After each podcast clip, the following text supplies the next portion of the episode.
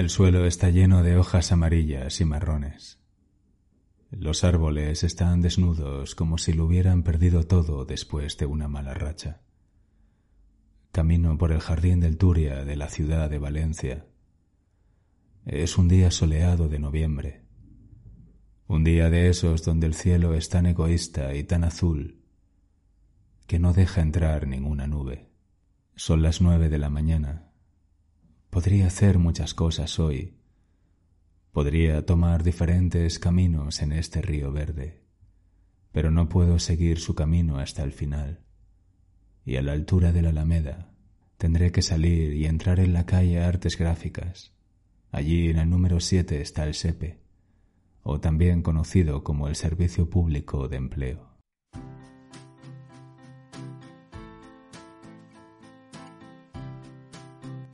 Hola, soy Sergio Llorens y esto es Palabras Sonoras, un programa para desconectar, relajarse y centrarse en el presente porque es lo único que tenemos.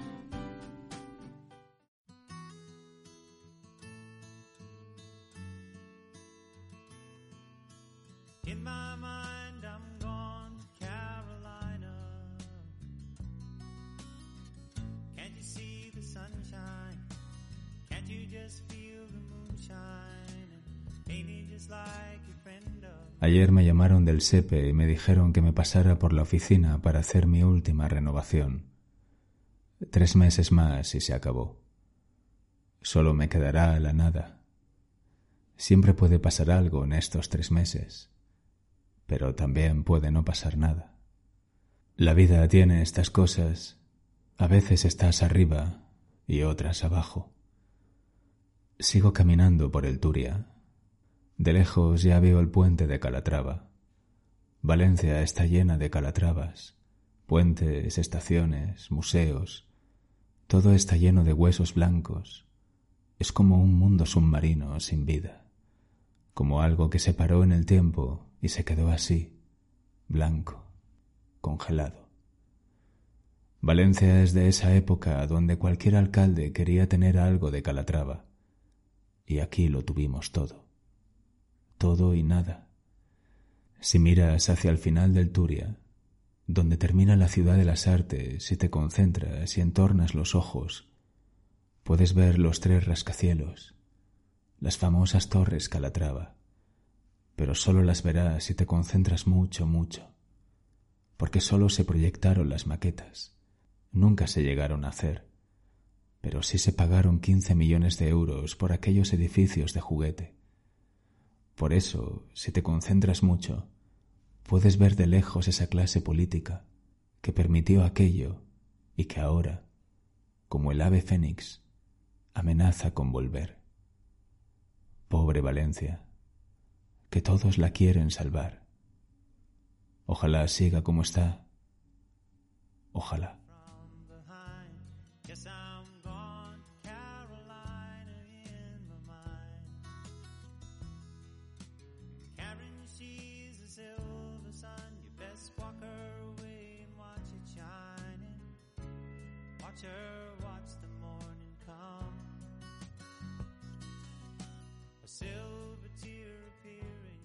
El sol de la mañana se desliza por el puente de la peineta que corona la estación de la Alameda, la joya de todas las estaciones del metro de Valencia. Es gigantesca, como el vientre de una ballena. Su diseño es futurista y sus paredes están hechas de trocitos de cerámica.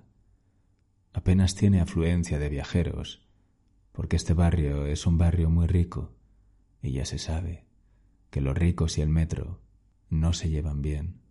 Aquí, en esta línea, nunca hubiera pasado el accidente de metro que costó la vida a 43 personas, aquel 3 de julio de 2006, a la una y tres minutos, en la estación de Jesús. Los sindicatos denunciaron en muchas ocasiones el deterioro de la línea 1, la más antigua de Valencia, y al final, 43 muertos sin ningún responsable político. En el 2020 la sentencia se cerró con una condena de cuatro exdirectivos de ferrocarriles de la Generalitat, pero ninguno entró en prisión. El conductor murió y se dijo que todo fue un exceso de velocidad. La línea y el punto del accidente siguen funcionando. Es una línea vieja, siniestra. La curva donde el tren se salió de la vía sigue estando, solo que se toma menos velocidad. Y aquella parada donde se produjo el desastre, hoy se llama Joaquín Sorolla Jesús.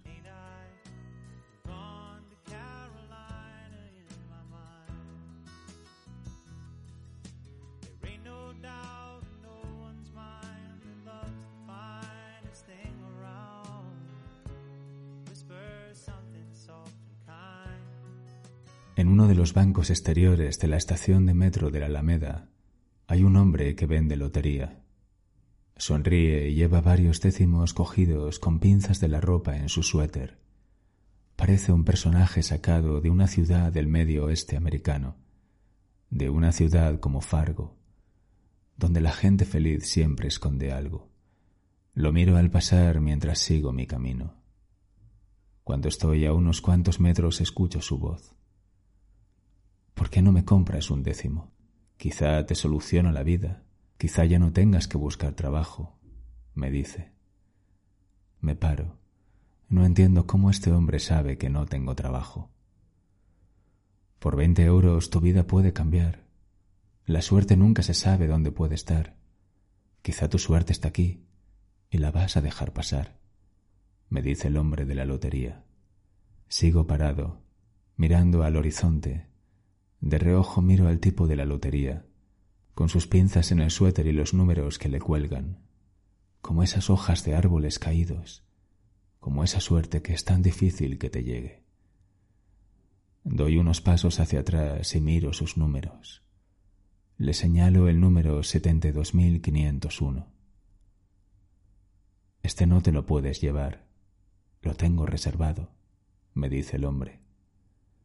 Me quedo mirando los otros números. Todos son iguales. El 72.501. No importa, pues deme otro. Total, todos son iguales, le digo. Sí, son iguales. Pero exactamente cuál quiere, me pregunta. Le señalo otro, me dice que también lo tiene reservado. Y me dice lo mismo con otro. Me voy. Este tipo me está tomando el pelo y tengo que ir al sepe. Espere, espere, no se vaya, me dice el hombre. Venga, que se lo vendo. Solo quería ponerle a prueba, a que ahora tiene interés en el número, a que ahora piensa que puede tocar. Me quedo mirando el número sin responder. Me gusta desestabilizar a la gente, dice el hombre. Me gusta poner a la gente al borde de sus emociones que la gente dude, que la gente piense que este número podría resolverles la vida al negárselo, porque el ser humano desea lo que no tiene. El hombre me pone el número en la mano, el 72501. Miro el número y se lo devuelvo. Ahora no lo quiero. Quédeselo, le digo. No creo en estas cosas. Ahora se lo tiene que quedar, insistió el hombre, porque este décimo le puede cambiar la vida. No tiene trabajo, entonces, ¿por qué no se lo queda? ¿Cómo sabe que no tengo trabajo? le pregunto. Bueno, son las nueve y media de la mañana. Es lunes. Tiene la tentación de comprar un décimo. No sé. Está bastante claro que algo le falta, ¿no? Pero, ¿y si no encuentra trabajo? ¿Y si todo se vuelve en su contra? Al menos tendrá una oportunidad con este décimo. Está bien, está bien, le digo. Tenga los veinte euros. Me lo quedo.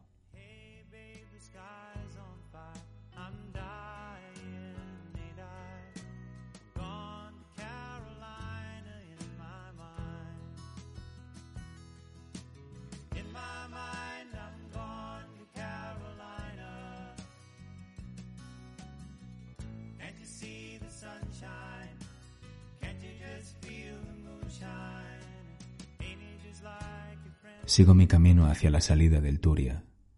El hombre de la lotería se queda ahí en el banco, con sus números cogidos con pinzas, y con esa sonrisa que ahora sí sabes que escondía algo. Cruzo un par de semáforos y llego a la calle Artes Gráficas. En la puerta del SEPE hay un señor de unos sesenta años con un cartel que dice No busques trabajo aquí. Con una voz ronca y áspera me dice que no entre ahí, que no vale la pena. Pero tengo que entrar, tengo una cita, necesito renovar y encontrar un empleo, le digo. Ahí dentro no va a encontrar usted nada bueno, me dice. Se lo digo yo, que he agotado todos los subsidios posibles. Pero si no busco trabajo, ¿qué puedo hacer? le pregunto. Usted puede hacer como yo, decir no a los trabajos que no son dignos, me dice el hombre. Usted lo que tiene que hacer es aguantar y no desesperarse y no aceptar cualquier cosa. Hágase un favor y no entre. Quédese aquí y convenzamos a más gente, y si somos más, las cosas serán distintas. Tenemos que convencer para que la gente rechace trabajos basura, y sólo así las cosas cambiarán. Pero hasta que pase todo eso, hasta convencer a mucha gente y que las cosas cambien, le digo yo, para eso se necesita mucho tiempo, y yo no lo tengo. Mientras le digo esto, entro en el sepe. Usted, me dice el hombre, lo que necesita es un golpe de suerte, algo que le aleje de todo esto. Necesita algo improbable para creer en lo probable.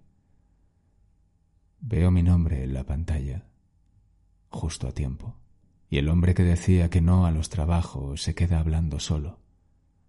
Pero me gusta esa frase. Usted necesita algo improbable para creer en lo probable.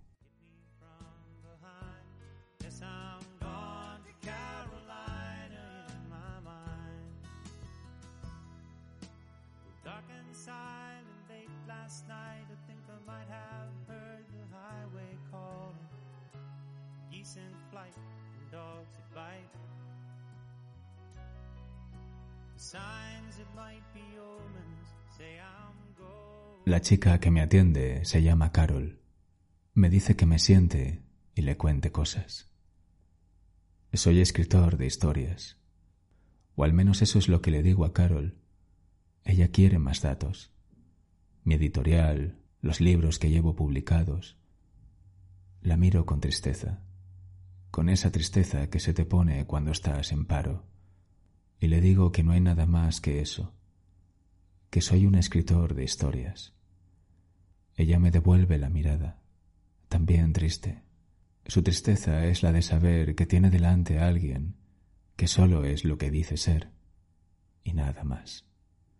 Detrás de mí no hay cola, estoy en la mesa de renovación y búsqueda. Para las otras mesas sí que la hay. Todos están parados, la mayoría quiere lo que sea algo para sobrevivir y calmar su miedo. Y yo también soy uno de ellos. El señor de la puerta tiene razón. Pero el paro se me acaba y tengo que encontrar un trabajo. Al final dices, bueno, haré lo que sea, haré lo que tenga que hacer. Entonces, ¿te pongo como escritor? me pregunta Carol. Sí, pone escritor. En este momento pienso que quisiera ser algo más, pero creo que solo soy eso.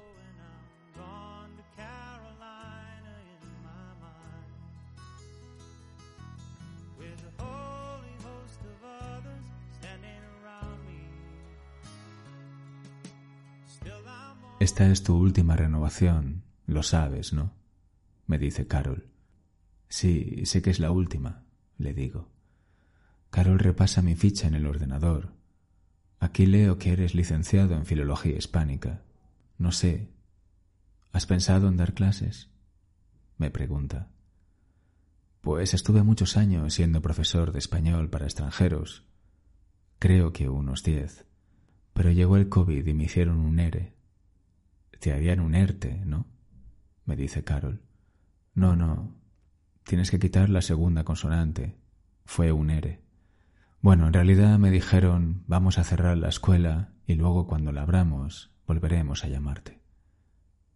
Y nunca te llamaron, dice Carol. La verdad es que no, pero tampoco lo esperaba. Es más, creo que lo intuía. Hay cosas que se ven venir, hay cosas que intuyes y que al final se cumplen. Y por eso ahora soy escritor de historias, porque alguien que no se alimenta de sus sueños envejece pronto, dice Carol. William Shakespeare. Sonrío y la miro. Podría estar toda la mañana así, mirándola.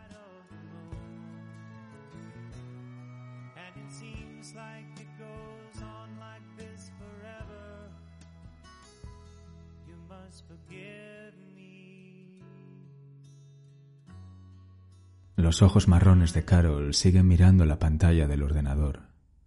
Sus pupilas se mueven muy lentamente, como si buscaran algo importante, algo que pudiera cambiarlo todo. Estoy buscando si tienes algo más. Leo que tienes el máster para ser profesor y que hablas algunos idiomas. Pero entiendo que... Sí, que mi ciclo como profesor terminó, le digo. ¿Y no has pensado en volver a la radio? Me pregunta Carol. ¿A qué radio? Le pregunto. Bueno, aquí dice que hace algunos años colaborabas en una radio que se llamaba Radio Clara. Es verdad, no me acordaba, le digo. De eso ya hace muchos años. Iba por las tardes después de la uni. Tenía un pequeño programa de música country los jueves, pero la emisora cerró. Pues tú tienes voz de radio, me dice Carol. Deberías probar ahí otra vez. Tienes esa típica voz de cuando llegas a casa a las tres de la mañana y pones la radio. Me río al escuchar eso. ¿Y no has probado hacer un podcast? me pregunta Carol. La miro. Me pierdo en el marrón de sus ojos y me quedo ahí, como si estuviera a punto de saltar al precipicio y pedirle el teléfono y tomar un café a la salida del SEPE, pero solo le digo que sí, que tengo un podcast. ¿Y cómo se llama? me pregunta. Bueno, no es muy conocido. Tengo una audiencia pequeña. El podcast se llama Palabras Sonoras y lo hago una vez por semana, los jueves o a veces los viernes. Creo que lo escucharé, me dice Carol. ¿Y de qué hablas ahí? Bueno, escribo historias y luego las hago sonoras, aunque a veces también leo historias de otros. Me gustan mucho los escritores norteamericanos, y como siempre me gustó leer en voz alta, pues cuando no tengo una historia mía, leo a Raymond Carver o a Bukowski o a Hemingway. Me encanta Hemingway, me dice Carol. París era una fiesta, es mi favorita. También es la mía, le digo. Y en ese momento estoy a punto de pedirle el teléfono. Es la ocasión perfecta.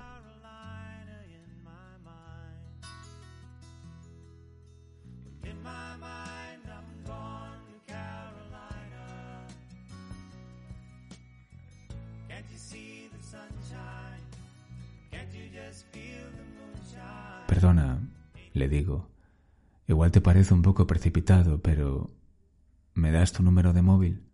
Me gustaría tomar un café contigo y seguir charlando de estas cosas. Se hace el silencio. Carol sonríe y asiente con la cabeza. Le acerco el décimo de lotería. Le digo que lo escriba ahí. Pero si te escribo el número aquí y si luego toca, igual tienes problemas para cobrarlo. Ya sabes, por eso de décimos defectuosos y esas cosas. Me apetece que lo escribas ahí, le digo, porque ese número es una cuestión de probabilidades, con una probabilidad muy baja, casi negativa. Pero me alegra saber que ahí habrá un número real, un número sin probabilidades, donde el otro teléfono sonará. Pero ¿cómo sabes que te voy a poner el número verdadero? me dice Carol. Bueno, no es posible mentir en una oficina de empleo, ¿no? La gente ya tiene bastante con lo que tiene. Mientras digo esto, Carol escribe su número y me devuelve el décimo con una sonrisa. Me actualiza el paro y me pone como escritor de historias. Te pongo como escritor de historias, pero sabes que no te van a llamar, ¿O es bastante difícil que alguien te llame? No me importa, le digo, yo sé a quién tengo que llamar. Le devuelvo la sonrisa y camino hacia la salida con mi décimo en la mano.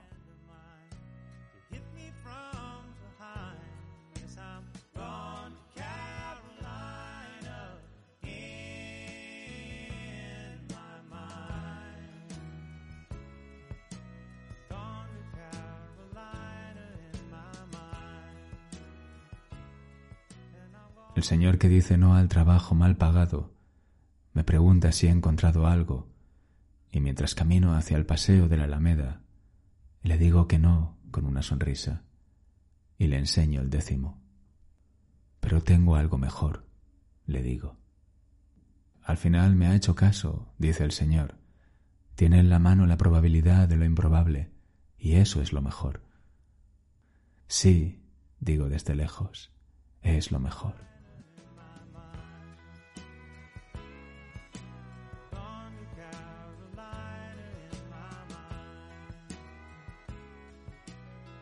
Y hoy, en nuestra sección de poemas desconocidos de poetas no famosos, voy a leer un texto que me ha enviado Juan Ángel Cibrián, que se llama Reflejo Sombrío, y dice así.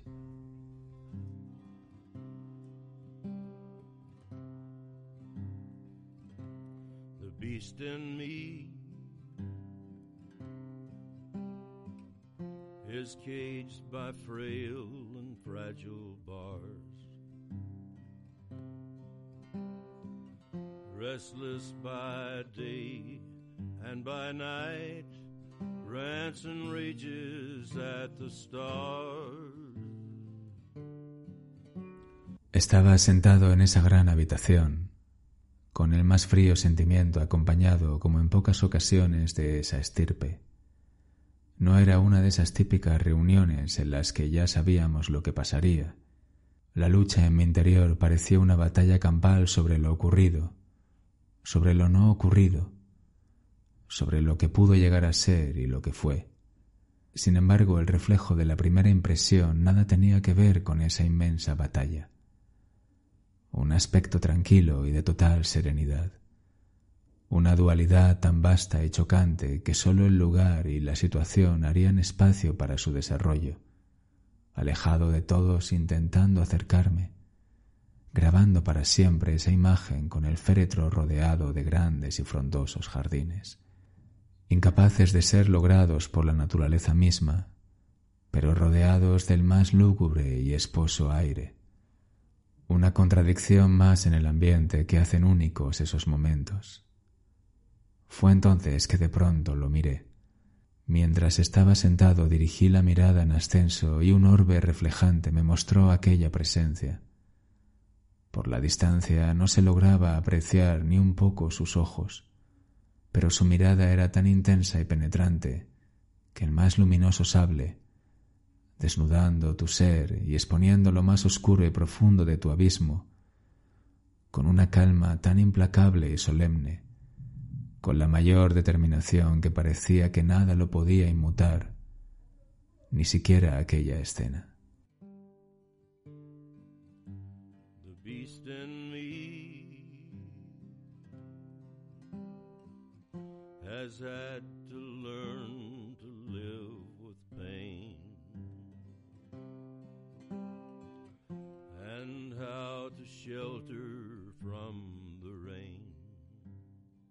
Guardaba con gallardía y altivez su porte, sin intentarlo, sin quererlo, sin esforzarse.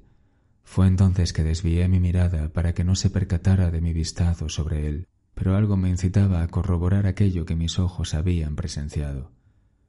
Lo dudé bastante por temor a que se diera cuenta que lo observaba, pero de pronto y sin querer, ahí estaba nuevamente dirigiendo mi mirada hacia aquel reflejo, pero de pronto y sin querer ahí estaba nuevamente dirigiendo mi mirada hacia aquel reflejo, solo para confirmar una y otra vez la presencia de aquel extraño.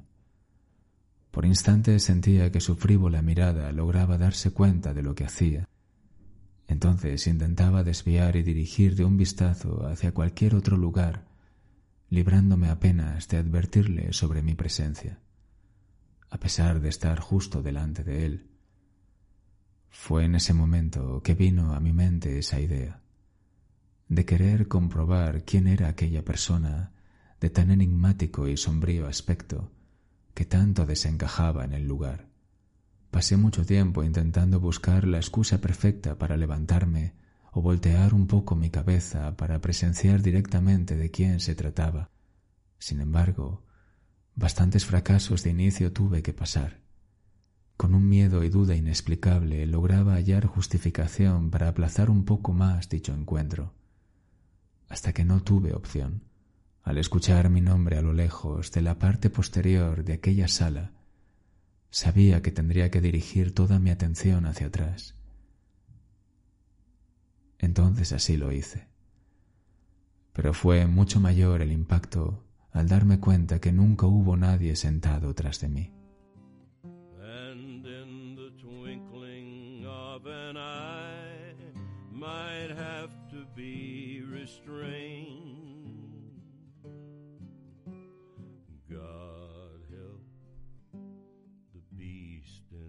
El vacío del asiento me hizo olvidarme de todo por un segundo, hasta que de manera instintiva pude reaccionar y volteé de manera directa a aquella esfera reflejante.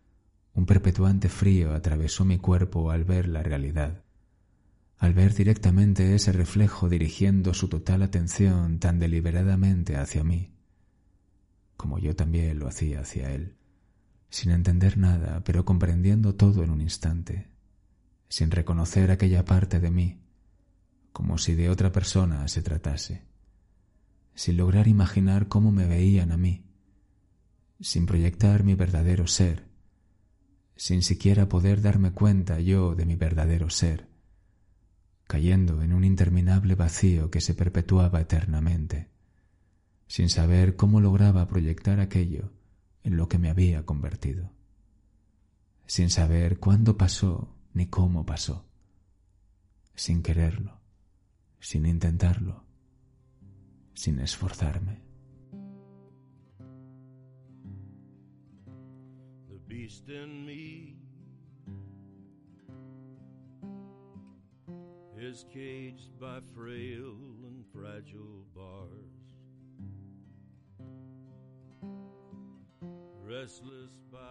Hemos llegado al final del programa.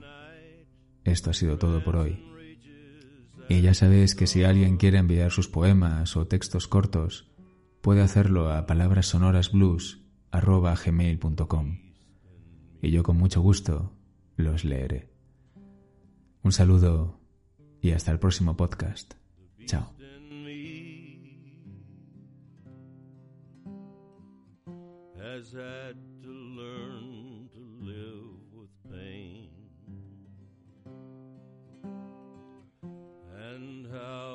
restrained.